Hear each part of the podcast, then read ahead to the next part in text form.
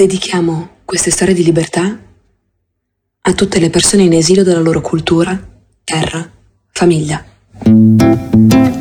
Conversaciones Resistentes.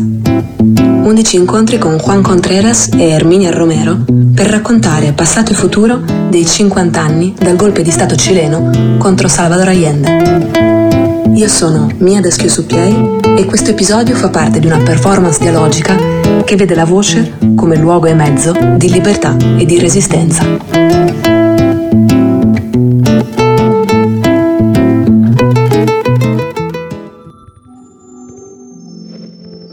Benvenuti al secondo episodio di Conversaciones Resistentes. Juan Contreras ed Herminia Romero attraverseranno alcuni percorsi della loro vita prima del 1970, raccontando il Cile attraverso sguardi e voci resistenti. Eh, mi chiamo Erminia Romero, sono nata il 5-9 del 1952, quasi 72 anni. e sono nata in Cile da una famiglia umile. sono cresciuta senza papà perché la mamma si è separata. E ehm, siamo tre fratelli, uno più grande, il maschio, dopo io e dopo mia sorella Veronica, che in questo momento si, inco- si trova in Cile. In che, in che città sei nata? a Santiago del Cile. A Santiago del Cile, la capitale del Cile poi come dicevo, mia mamma è una grande lavoratrice, sindacalista, perciò fin da piccola ho seguito tutta la sua trafila come persona. Era, lei era una persona molto avanti come pensiero, era diversa, mm, un po' diversa da tutti i suoi fratelli, otto fratelli, eh, però era molto avanti con eh, la sua mentalità, anche se lei non lavorava, dopo ha dovuto incominciare a lavorare perché si è separata, però lei eh, ci consigliava molto, anche quando noi eravamo piccolini, lei diceva voi dovete studiare, l'unica cosa che io vi posso lasciare è lo studio. E se volete fare carriera, diceva sempre, mai dare delle sgomitate, essere sempre chiare e, e studiare. L'unica cosa che vi salverà eh, al mondo. Come si chiamava la tua mamma? Violetta. Violetta. Violetta, quando eri piccola, ti ha mai chiesto cosa avresti voluto fare da grande? Sempre ci chiedevano a me, a mia sorella, a tutti. E io l'ho sempre detto, voglio essere insegnante e, e così fu, perché nel 1975 mi sono laureata come in Cile non è proprio una laurea come qua, io ho dovuto studiare dopo il liceo altri tre anni, la scuola normale del Cile. E dopo... Avevi dei libri preferiti o dei giochi preferiti che ti piacevano da piccola? Allora, quando eravamo giovani e non si studiava, c'erano le ferie d'inverno che erano bellissime. E io, mia sorella e tutti quanti, ho molti cugini, e giocavamo a Metropoli, eravamo già capitalisti a Metropoli, poi giocavamo insieme. Io ho avuto un'infanzia nonostante senza papà, ma molto bella, molto bella perché mia mamma non ci ha mai fatto pensare che il papà non c'era. A me è mancato molto poco. Eh, sì. eh, dopo quando grande, quando sono cresciuta lì, ho sentito un po' la sua mancanza, però è andato tutto bene. Poi io vengo da una famiglia di persone di sinistra, e loro sempre parlavano, mi ricordo alla domenica queste, queste tavolate che parlavano fra di loro perché noi eravamo i bambini che giocavamo però sempre ascoltando agli adulti perché si parlava molto di politica e loro avevano un senso della solidarietà, perché a casa mia eh, arrivavano sempre della gente che ti chiedeva o, o ti chiedevano consigli. Eh, io la maggior parte dei miei zii, da parte, da parte di mamma, de mamma eh, erano insegnanti Perciò si vede che io sentivo, sentivo e l'ho sempre voluto fare e fortunatamente nonostante quello che abbiamo vissuto eh, sono riuscita a finire il mio studio. Poi ho incominciato molto presto a fare politica perché per me era una cosa normalissima, ho cominciato a 16 anni a studiare la politica perché si studiava, avevamo amici che ci insegnavano, praticamente ci prendevano per le mani, per una cosa molto ma molto tranquilla, serena. E... Eri alla scuola eh, secondaria? Ero già alla scuola secondaria, al liceo. Cosa hai cominciato a fare come attività politica? Io ho incominciato in un partito che si chiamava FER, che era una parte del partito del MIR, eh, di estrema sinistra, ma dopo io sono diventata socialista. E io eh, studiavo, io studiavo nel liceo Dario Salas. Dario Sala era un liceo molto avanti, si chiamava eh, Dario Sala Sperimentale perché eh, dunque la maggior parte erano di sinistra, era una scuola di sinistra, però molto aperta, era quello che a me piaceva perché si parlava di politica, si parlava, si doveva studiare molto perché era un liceo molto rigido, eh, si faceva molto sport, ti avviavano alla vita e di quello io sono molto orgogliosa e, e contenta di aver studiato in quella scuola che mi ha aiutato moltissimo e dopodiché sei anni ho studiato lì. Dopo sono passata alla scuola normale, alla scuola dove io ho finito i miei studi. Scuola normale per eh, diventare professori, insegnanti. E lì ho conosciuto Juan, il mio attuale marito, Juan, e, ehm, e lì abbiamo incominciato già una vita politica più da adulto, più aperta, facevamo delle cose molto belle insieme ad altri amici della nostra stessa età.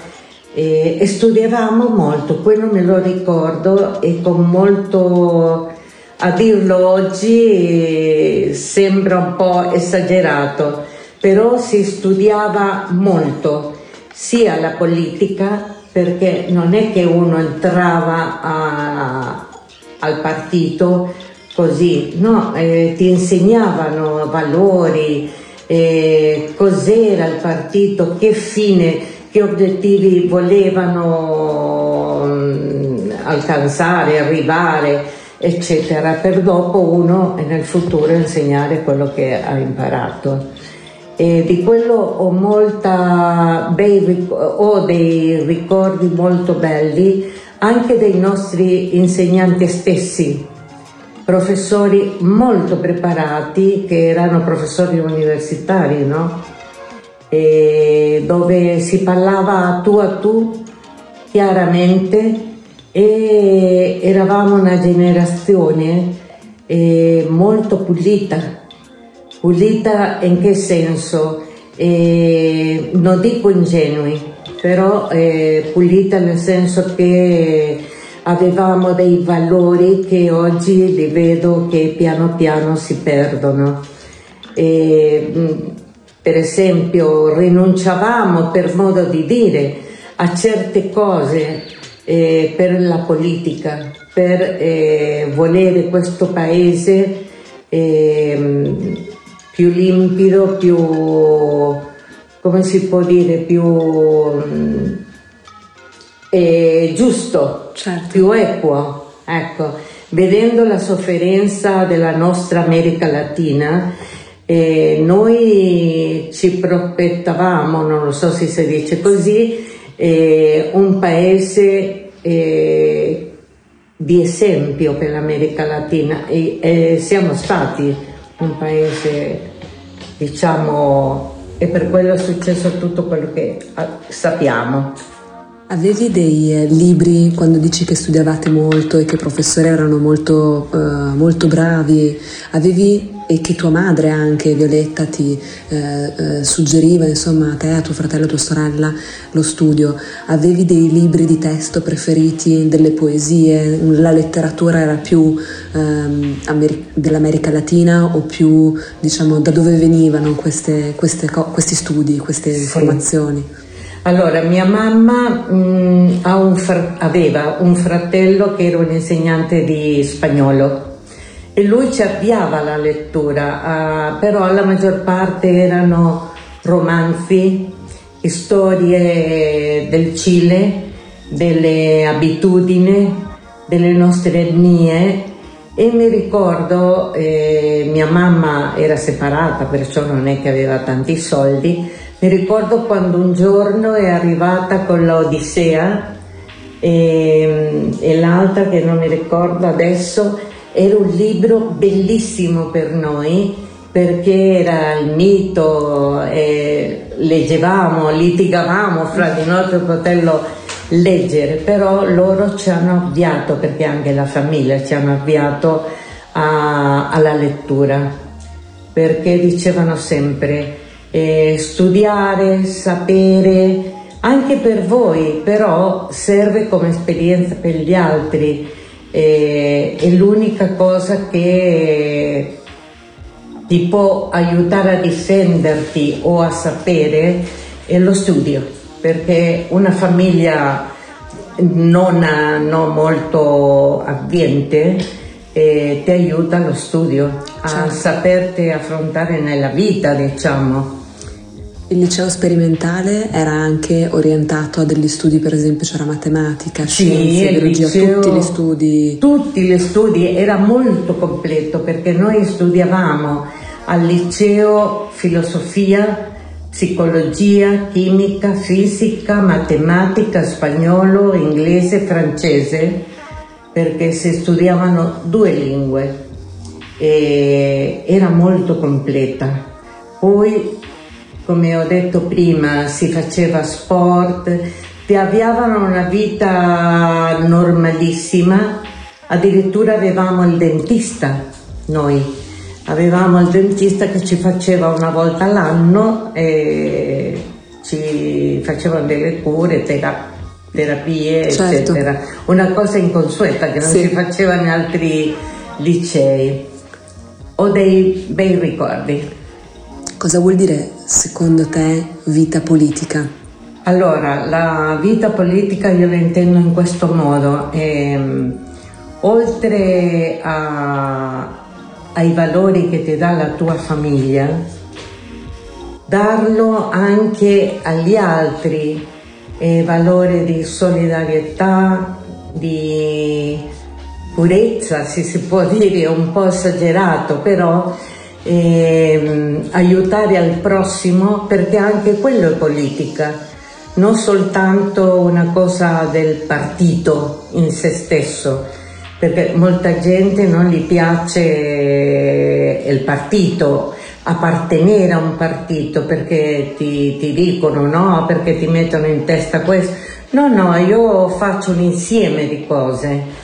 Parto dalla famiglia che è è la colonna, la famiglia, gli insegnamenti che ti dà e dopodiché eh, compartire, non essere individualista nel senso in, eh, che, sì. tutto, che questo è mio, che questo non è tuo, compartire le cose intellettuali, eh, prestarti un libro, eh, l'altro mi presta un libro, eh, avere delle... Mh, mm, eh, come si dice, adesso non mi viene la, la parola giusta, però compartire quello, il po' che so con gli altri per potermi confrontare perché uno sempre apprende, impara, anche se anche alla mia stessa età oggi con mia nipote parlavamo, imparo da lei le cose che dice e a sua volta gli lascio un po' di esperienza di quello che io ho vissuto. Juan, raccontaci di te. Sono nato a La Serena. La Serena è una città del nord del Cile, nella parte che nel Cile una volta si conosceva come il Norte Chico, perché dopo iniziava il grande nord dove si iniziava il deserto di Atacama fino ad arrivare a, a Perù e Bolivia. Io sono nato in questa cittadina che era una cittadina piccolina però molto, molto bella, dopo con il tempo è diventata poi eh, una zona di villeggiatura del Cile, no?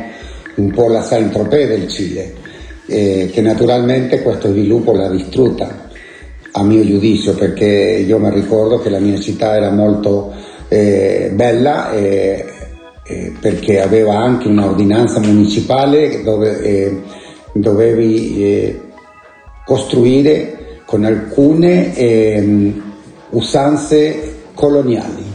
Quindi le case erano dipinte in un certo modo, erano fatte in un certo modo. Adesso poi eh, certo. hanno costruito per i turisti, hanno eh, creato la Avenida del Mar, che sarebbe poi un lungomare, e hanno creato molte cose. Per alcuni è molto bella, per me eh, era meglio prima. Era, sì, rimango, accetto la modernità per l'amor di Dio, però rimango un po' perplesso.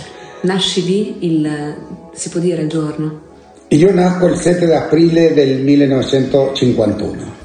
E mia madre aveva 16 anni quando mi ha partorito, perché io sono frutto, eh, eh, sono frutto dell'amore eh, e quindi eh, dopodiché eh, vivo con mia madre fino a 8-9 anni eh, senza papà perché mio padre biologico, a mio padre biologico è stato un po' impedito di visitare ancora mia madre perché era ancora molto piccola stiamo parlando del 1950-1951, quindi questa qui a 15 anni è rimasta incinta, quindi ne ha avuto a 16 anni.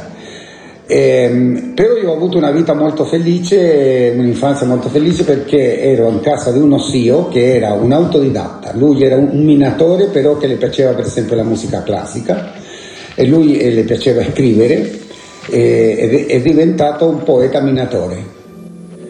Dopo eh, io ingressai alla scuola mm, eh, primaria, ho fatto la scuola primaria in Serena, una parte, eh, e anche lì quando mi chiedevano che cosa volevo fare da grande, io immediatamente dicevo voglio fare il professore, voglio fare il maestro, che in Cile in questa epoca si chiamava professore, perché c'era il professore della basica, il professore del liceo, io il professore dell'università. E quindi io oh, mi, eh, sono venuto a Santiago con il, il marito di mia, mia, madre, negli anni 60 mia madre si sposa, e questo signore mi dà il suo cognome e quindi io divento suo figlio. Vado a Santiago con loro, ma dopo io torno a Serena, a casa dello zio, per prepararmi per ingressare alla scuola magistrale perché per ingressare alla scuola magistrale, anche se tu eri piccolino, nella sesta primaria, dovevi dare, un, dovevi dare due o tre esami. Un magistrale al liceo? Al liceo. Perfetto. In quell'epoca lì, sì. nell'epoca mia del liceo. Sì, sì, sì. È distinta di Mina, però perché distinta? Perché nel 68 venne una riforma. Ho capito. Che allungò le scuole magistrali. Allora io ingressai a 13 anni alla scuola normale di Copiapò al nord del Cile ancora, più al nord della Serena perché lì era la scuola dei eh, uomini, perché c'erano le scuole delle donne e le scuole delle uomini, erano separati fino a quel momento. E io ingressai alla scuola normale di Copiapò e lì allora eh, cominciai a fare la mia vita di studente, avevo 13 anni, quando avevo 15-16 anni abbiamo, eh, eh, io ho fatto parte di alcune associazioni di solidarietà con la guerriglia in Bolivia. eh, ma proprio per collaborare perché ci identificavamo nella lotta contro eh, l'eccesso potere dei ricchi, diciamo, non è che volevamo toglierle tanto ai ricchi, però volevamo un pochino di più per, per la gente povera, perché io vengo da una famiglia eh, umile anche io, nel senso che mia madre era lavandaia per un tempo, dopo mia madre eh, andò a, a, a, lavorare nel mercato e quindi la mia famiglia vendeva, mia nonna aveva un negozio di articoli vari, mio padre era muratore, mio padre era muratore, quindi ebbero con me compreso dieci figli. Caspita. Quindi loro avevano, eh, altri, io avevo altri nove, eh, adesso siamo vivi sei. Quindi nell'intermesso mia madre ebbe due gemelli e poi tre gemelli. Poi hanno chiuso il negozio perché se questa qui continuava a partire. Allora, ehm, però io eh, eh, lavoravo per poter, siccome la famiglia nostra praticamente lavorava nel mercato, eh, io lavoravo sempre, vendevo delle cose, vendevo qualunque cosa, un po' per eh, eh, darmeli, avere dei vestiti e delle cose per poter eh, sopravvivere nello studio, perché la borsa di studio comprendeva l'alloggio e lo studio. Però eh, i soldi per avere le tue cose, eh, per avere le abiti, queste cose qui, te le dovevi procurare te. La mia famiglia non me le poteva dare, quindi io dovevo lavorare. Però non lavoravo in cose ehm, pesanti, lavoravo eh, vendendo nel mercato, nelle strade, vendevo qualunque cosa. E fino a grande, fino a quando mi sono fidanzato. Io quando mi sono fidanzato con, con, con Erminia, eh, io lavoravo nel mercato e vendevo cannella perché era una tradizione, non, adesso, non, so adesso in Cile, ma allora era una tradizione la cannella, le spezie, il chiodo di garofano, la noce moscata, soprattutto per Natale quando facevano i dolci, queste cose qua. Certo. E, e io ho lavorato sempre.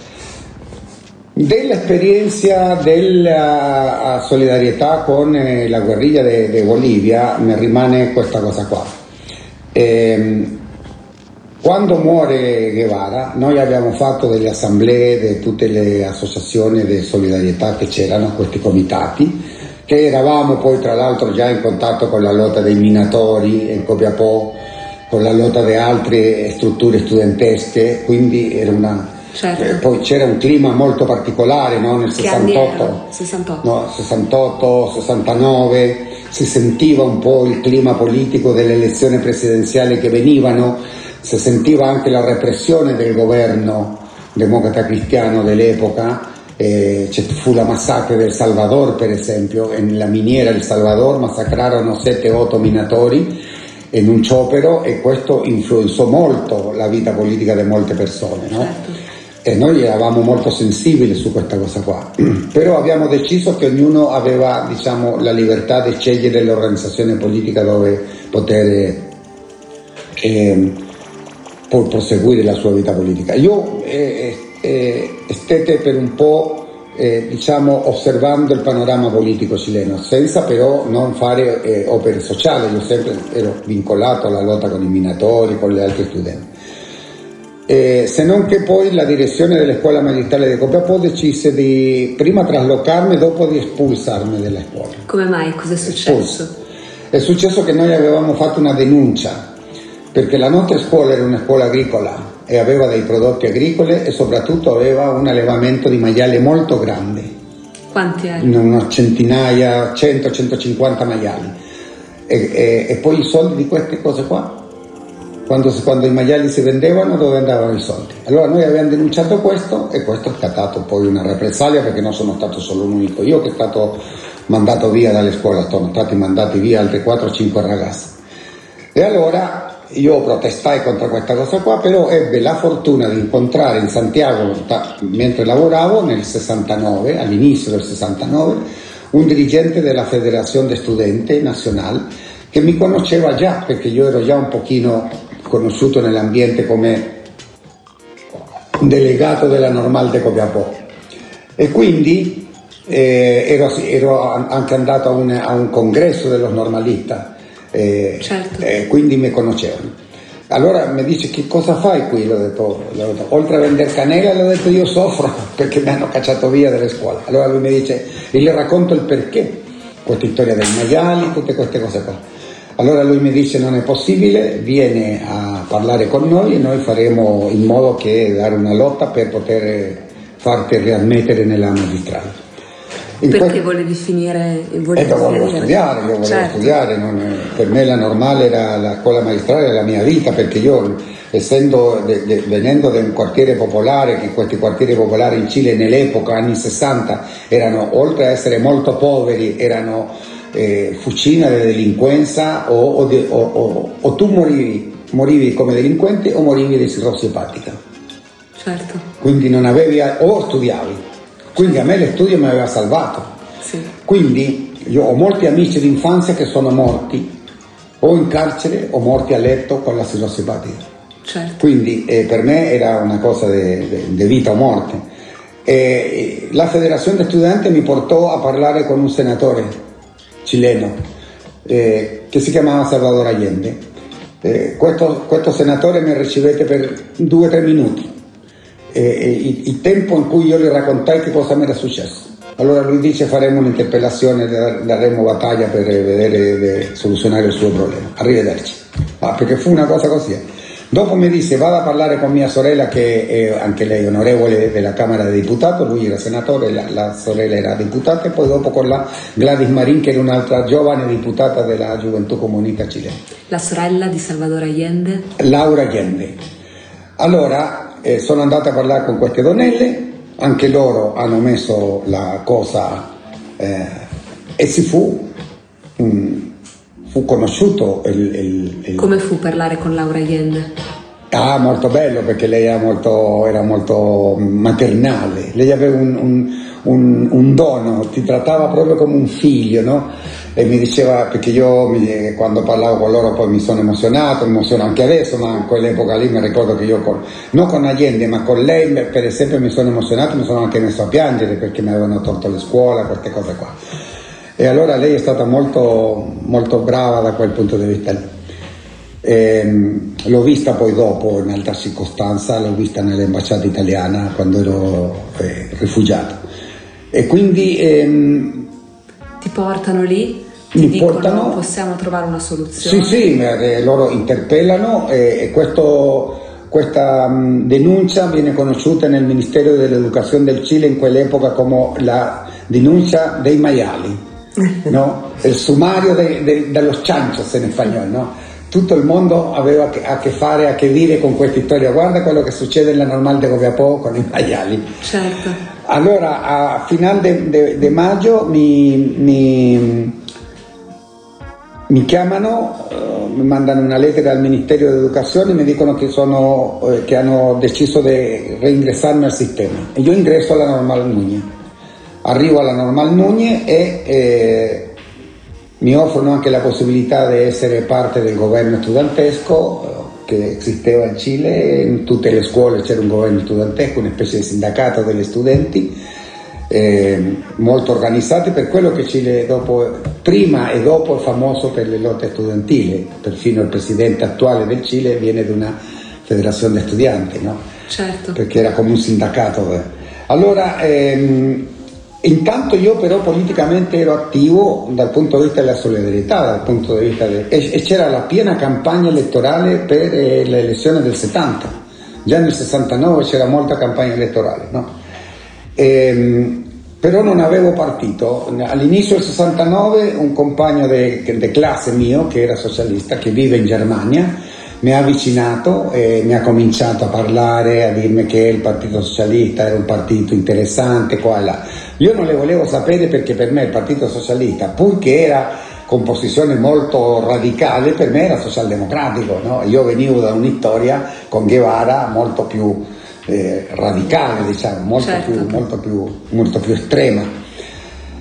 Però alla fine io ingressai a questo partito perché era il partito che mi dava più libertà per essere me stesso, non, non, non mi costringeva. No? Il Partito Comunista era un partito che lo trovai in quel momento molto rigido e le altre formazioni d'estrema sinistra mi sembravano anche loro piccolini, rigidi e mi ricordo che in un incontro che ebbe con una di loro mi dicevano ah perché le masse qua e là, allora io gli ho detto ma le masse, eh, noi siamo qui che parliamo, però c'è uno sciopero della fabbrica tal di tale, noi dovremmo essere là, alla testa di quel sciopero, non dovremmo essere qua a parlare fra di noi, quindi di, di, di che avanguardia ne state parlando, no? E quindi ingressai al Partito Socialista con questa, con questa intenzione qua. E poi dopo, il partito era un partito strutturato, era un partito che dava molte opportunità e poi io era uh, già... Il Partito Socialista fondato nel 1933? Sì, il 19 aprile. Da Salvador Allende. E in Valparaíso la sessione di Valparaíso la fondò Salvador Allende in Valparaíso e anche in Santiago perché lui era, era medico, un giovane medico in Santiago e con altri, con altri furono, eh, perché la storia del Partito Socialista è molto particolare che magari dopo quando si parlerà dei partiti in Cile si può illudere, però è molto particolare la storia. Allora ehm, io cominciai a, attivamente poi a fare vita politica eh, dal punto di vista... Eh, sociale più che politico-partitico, però il partito, come diceva prima Erminia, eh, faceva delle, ogni, ogni 15-20 giorni si faceva una riunione dove veniva un compagno della struttura superiore, eh, per esempio parlava de, del tema de, delle fabbriche, eh, si parlava della riforma agraria, eh, quindi la situazione dei, dei contadini, se no veniva una compagna e parlava della situazione della donna, questo nel 69, non nel 70. Quello che, si, quello che se veniva si parlava e si studiava quello che volevamo fare se la coalizione vinceva, no? Certo. E quindi eh, oltre a questo c'era la cosa della propaganda, dovevamo poi fare propaganda. Allora io lì ho cominciato a fare piccoli murales con, sono nati la brigata de Murale, è nata la brigata Ramona Parra per esempio che era del Partito Comunista e della Gioventù Comunista, molto famosa perché ha preso il nome di una ragazza che è stata nel 1957 assassinata. Poi nat, è nata la brigata de Murales. Chi era Ramona Parra? Era una ragazza di un quartiere popolare che in una repressione è stata ammazzata. Perché? Perché è stata presa da una palottola dai carabinieri che reprimevano una manifestazione in un quartiere popolare. Una manifestazione che chiedeva che cosa? Chiedevano terra, chiedevano casa, in un'occupazione di terra per casa. Non lo sciopero dei minatori di cui No, no, non lo sciopero. Allora, la, eh, eh, la brigata di pittura, che si chiamava brigata de muralista della, del Partito Socialista, era Elmo Catalan. Elmo Catalan è stato uno che è andato a a lottare con Guevara che è morto in Bolivia. Allora si, si, facevano murali perché non avendo tv e giornale dove si faceva la propaganda, nei muri, anche clandestini perché non erano autorizzati. Sono nati il teatro di strada a cui alcuni come studenti noi facevamo parte, si facevano letture di poesia. Sono nati gruppi musicali che dopo furono famosi negli anni 60, 67, 65, Inti di Manichi, La Payun, e quindi sono nati eh, eh, eh, gruppi di ragazze solo che cominciavano a, a, a preoccuparsi della, de, della, donna in quanto eh, c'era un problema di eccesso di natalità in Cile molto grande. Consultorio. Consultorio, queste donne chiedevano che in ogni, in ogni quartiere popolare ci fosse un consultorio popolare per attendere le esigenze delle donne, per esempio. Queste cose sono nate certo. e lì certo. c'erano integrati le studenti, no? le, sì, mm. quelli, anche quelle che studiavano all'università, non so, assistenti sociali, eh, maestri. Noi, per esempio, l'ultima volta che sono stato messo in prigione durante il governo democrata cristiano, che sono stato sei o sette volte, è stato perché sono andato non a fare politica, ero andato in, un, in una scuola, in un campamento che era un'occupazione di terra per eh, casa a programmare eh, lezioni per eh, analfabetismo. E ti hanno messo... In... E alla, alla, quando siamo venuti eh, eh, fuori dal campamento ci hanno preso, però ci hanno tenuto un giorno, no? perché siccome noi abbiamo il, il capo del campamento era ricercato Però noi facevamo queste cose qui. Queste... Questo succedeva a Santiago. A Santiago nel, nel, Anche, nel 69. Certo. Ehm, mi sembra dai vostri racconti, eh, Mina e Juan, che comunque l'università, la scuola sia veramente mm, unita a doppio filo con una vita politica. E ti faccio la domanda che ho fatto anche a Mina. Um, cosa soprattutto vedevi nella scuola, nell'insegnamento, nella possibilità di insegnare ehm, come, come fonte di ispirazione, motivazione per le tue scelte di vita? Per me era il riscate de, degli ultimi.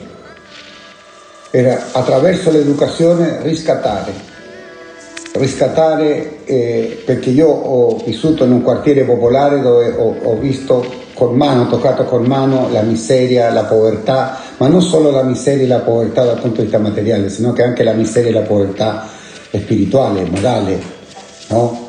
i mariti che picchiavano le donne, eh, tutte queste cose qua, no? o picchiavano i bambini, cioè. questo sì. basso livello culturale per me solo attraverso l'educazione e attraverso eh, eh, io l'essere strumento di questo potevo liberare, anzi abbiamo costituito un gruppo, adesso me l'hai fatto ricordare, in, in scuola normale all'inizio, fra l'anno 69 e 70, eh, che si chiamò Hasson, ispirati alla, all'Odissea di Casson con il Bellosino d'Oro e il Bellosino d'Oro era l'educazione. Certo. Mi ricordo di questa cosa qua. Allora per me essere maestro significava quello, mettermi al servizio del mio popolo per il riscatto morale e materiale del, del nostro popolo, perché questo era il clima che si viveva in quel momento. Avevi una materia preferita o dei libri preferiti? Allora, io um, avevo la materia preferita di storia però avevamo anche buoni professori di sociologia e di filosofia e di psicologia. Eh, i, i, miei libri preferiti erano alcuni libri, uno o due libri che al momento erano stati pubblicati da un poeta cileno che si chiama Nicanor Parra, che è un fratello maggiore di Violeta Parra. Eh, io voglio, voglio, molto bene Neruda, voglio molto bene Roca, voglio molto bene anche altri poeti cileni, eccelsi poeti cileni, però mio, la mia fonte di ispirazione è Nicanor Parra, perché lui viene alla vita culturale in Cile con un libro che si chiama L'antipoesia, non a caso, ed è un tipo eh, spettacolare. Allora, eh, quel libro lì, oltre a quelli, eh, libri di carattere sociale che eh, leggevo nelle scuole magistrali perché ti facevano leggere nelle scuole magistrali e quindi Baldomero Liglio per esempio, un, un scrittore nato nell'Ottocento però che lui racconta la vita sociale, popolare de, de, del Cile. E, e, altri, la Gabriela Mistral per esempio come poetessa, a me mi piaceva molto, io leggevo le eh, poesie di Gabriela Mistral che fu la prima donna Nobel di America Latina e, e, la prima Nobel cilena perché dopo viene Neruda. Però come ti dico la mia ispirazione era eh, Nicanor. Poi certo. eh, eh, nella musica mi piaceva e mi piace tuttora oggi il Toto, la Violetta Parra. A scuola vi insegnavano musica? Sì, strumento e musica, inglese e francese, sociologia, psicologia, storia, didattica, didattica beh, le materie. Oltre alla materia c'era la didattica, pedagogia, pedagogia e quindi eh, orientazione. Qual è secondo voi il, ehm, diciamo, l'obiettivo più, più grande che può raggiungere un professore insieme al suo studente o una professoressa? Il riscatto degli ultimi eh, attraverso che tipo di approccio? Che continuano a studiare perché c'era il fenomeno dell'abbandono. Quindi tu dovevi insegnare e invogliare i ragazzi a che il prossimo anno li trovavi nella classe superiore. Certo. Questo era un fenomeno molto particolare, no? E quindi tu dovevi fare in modo che il ragazzo, pur con le difficoltà che avevano, perché molti abbandonavano perché i ragazzi dovevano andare a, a lavorare per aiutare le famiglie, no? però bisognava invogliarli a continuare no? E a fare magari a trovare altri lavoretti. Io sempre raccomandavo ai ragazzi che il sabato e la domenica vendessero, siccome io avevo un'esperienza di vendita. Di vendita. Anche dentro l'università tu vendevi. Io studiavo nel, nelle scuole magistrali, quando ho conosciuto, dopo ho conosciuto Mina nelle scuole magistrali nel 71 e lì io intanto che io, la, intanto che io ero fidanzato, io lavoravo, lavoravo al mercato. Certo. Perché dovevo, dovevo sopravvivere. Cosa significa, uh, secondo te, vita politica? La vita politica eh, io la, la, la divido in, in, due. Una vita politica generale, che è la tua vita, eh, alla quale tu applichi eh, i principi di solidarietà, eh, i principi di eh, uguaglietà, i, per esempio nel lavoro, con i tuoi altri colleghi, no? fare bene le tue cose, aiutare i tuoi altri colleghi, non calpestare i diritti di nessuno, anzi lottare per i diritti di tutti, in generale. E poi c'è la politica partitica, perché tu puoi fare queste cose anche attraverso i partiti, lo puoi fare anche attraverso a livello della tua azione personale, appartenendo al sindacato, appartenendo a un comitato sociale, appartenendo a una cooperativa, appartenendo a tante altre cose. E dopo c'è la vita politica partitica che io ho fatto pienamente, perché io sono stato anche poi dirigente del Partito Socialista a livello addirittura regionale. Tua, quindi, madre, tua madre e i tuoi fratelli? Allora, eh, i miei fratelli erano piccolini, i miei fratelli erano molto piccolini, eh, dopo adesso grande ognuno ha la sua... Penso che la, ma, la maggioranza, perché non le chiedo, però la, ho la sensazione che la, la, maggioranza dei miei fratelli siano un po' nell'ambito progressista. Altri due o tre sono, eh, dal punto di vista culturale, loro sono rimasti molto indietro, sono rimasti un po' qualunquisti. Mm. E quindi ehm, eh, perché lavoravano solo e lavorano tuttora oggi al mercato, quindi sono persone che, sono, eh, che si alzano eh, alle, alle 3 del mattino, vanno al mercato no? e poi dopo tornano alle 3 del pomeriggio, quindi portano una vita di questa natura qui, quindi loro non hanno molto interesse diciamo, nelle cose sociali, questi due o tre fratelli che ho. No? Però dal punto di vista umano, diciamo, di solidarietà con i suoi vicini, con le altri, sono eccellenti. Certo. Loro non hanno partito, questo sì, però hanno una vita che io li vedevo, li sentivo certo. a fare queste cose. Mia madre eh, era agendista, mia madre non aveva partito, però le piaceva Allende, era agendista.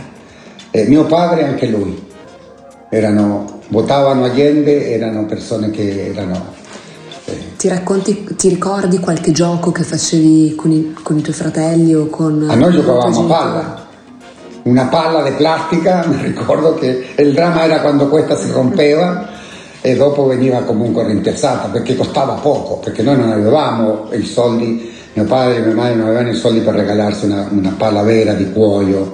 Eh, noi avevamo la, la, la, una, una, palla de, de, un paio di palle di plastica per tutti. Poi io la verità è che non giocavo molto, mi divertivo a stare in strada perché io lavoravo in strada, vendevo in strada da, da, anche da piccolino, da quando avevo 12-13 anni. Certo. Al di là che io a 13 anni già cominciavo a fumare, quindi dovevo avere i soldi per i miei vizi. E infatti è proprio questa l'ultima domanda di questa puntata ehm, all'insegna della, della, biografia e anche del, della poesia di, di esservi incontrati. Eh, c'erano delle degli hobby, i cosiddetti hobby, cioè avevate delle passioni o dei vizi che vi piaceva fare se c'era il tempo libero. Mi sembra che non, ci fosse tanto tempo libero nelle vostre vite ed è anche il concetto di tempo libero che è un concetto estremamente così eh, particolare no? nella, nella, vita di una società.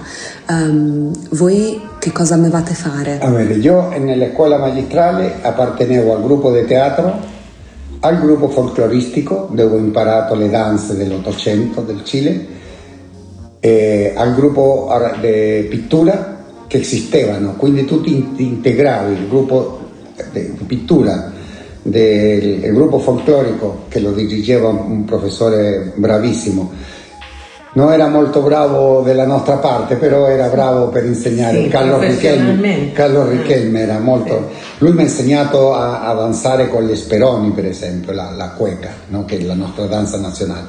E poi dopo, la, dopo io ho cominciato, eh, cominciavo con la scrittura, però non a scrivere vero e proprio. Scrive, o, o scrivevo delle, delle, quando c'erano dei compiti scritti io avevo dei bei compiti. Certo, certo. Dei bei compiti, eh, erano già, dopo io ho cominciato a fare, la prima poesia che mi è venuta in mente fu per una candidata a regina della scuola, della festa delle scuole, però che non vinse però la poesia glielo fece lo stesso, che adesso la devo ricomporre. E poi dopo più grande fu la, la, la, la scrittura, però e la pittura, dopo i murali, eccetera. Ma io quando ero nella magistrale il mio tempo libero, quel po' che mi rimaneva, lo occupavo in quelle attività lì, però che erano attività che avevo alla scuola per tutti noi. Certo. E tu Mina? No, invece io non avevo molti hobby io mi dedicavo a studiare, ma non è che ero chissà che cosa. E studiavo e poi mm, con i, con i miei cugini, mia sorella, giocavamo e basta perché non è... Ah beh, è vero che qua mi ricordo, mi ricorda. E, e sport, facevo pallavolo e facevo football, come si chiama? Sì. Il football delle sì, donne. Certo. Che... Futbolito le chiamavamo, erano cinque persone. Softball. Eh, no, era il calcio femminile. femminile. Io ero il portiere ero, e facevo quelle cose lì con le mie compagne. Se ci potesse essere un, così, un, una possibilità di andare indietro nel tempo in un momento prima del 1970, avete in mente un, un posto o un'attività in cui vorreste stare di nuovo per qualche ora?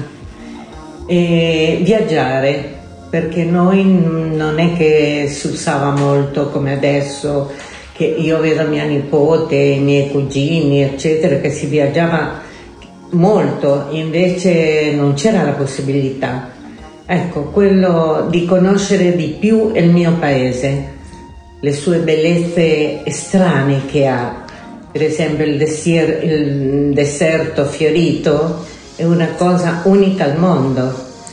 E il sud con le sue ghiacciai eh, ecco, viaggiare un po' di più se tornassi indietro. Questo, viaggiare un po' di più, quello che avresti, ti sarebbe piaciuto fare. E invece se adesso potessi tornare in un momento, in un tuo momento preferito eh, che hai vissuto? Essere ancora piccola. no, e tornare alla mia infanzia, che è stata molto bella nonostante tutti i problemi. Eh? i problemi sia economici, senza padre, eccetera, però eh, infanzia nostra perché eravamo in tanti, ecco, eravamo tre fratelli più tutti i cugini, C'era, si giocava insieme, eravamo spensierati, invece adesso io vedo che la gioventù è molto solitaria, certo. molto individualista. Tu Juan? Io tornare al 69. per me fu, l'anno, fu un anno molto, molto bello, prima perché reingresso alla normale, secondo perché c'era un clima di effervescenza eh, sociale, politica, umana, perché io quando sono arrivato lì dovevo recuperare un trimestre di lezione.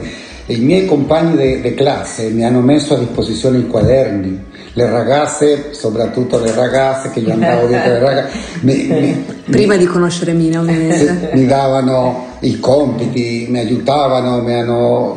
Sì, il 69 per me, se io tornassi tornerei al 69 perché fu un anno molto pieno di soddisfazione e, e di problemi naturalmente, però questo, e poi il clima, il clima sociale, c'era un clima nel paese incredibile dove tu, dove sì. tu ti muovevi a tutti i livelli, sentivi questo clima di mobilizzazione della gente, no? gli studenti, quando tu prima dicevi è vero, Cile ha, ha un storico legame, l'estudentato superiore naturalmente e universitario con le lotte della, de, sociali non solo le operaie, sino che lotte sociali, adesso per esempio c'è tutta l'storia LGBT, tutte queste cose qua, che gli universitari sono in massa in queste cose qua. Grazie mille Juan e Mina, ci vediamo al prossimo episodio di Conversaciones Resistentes.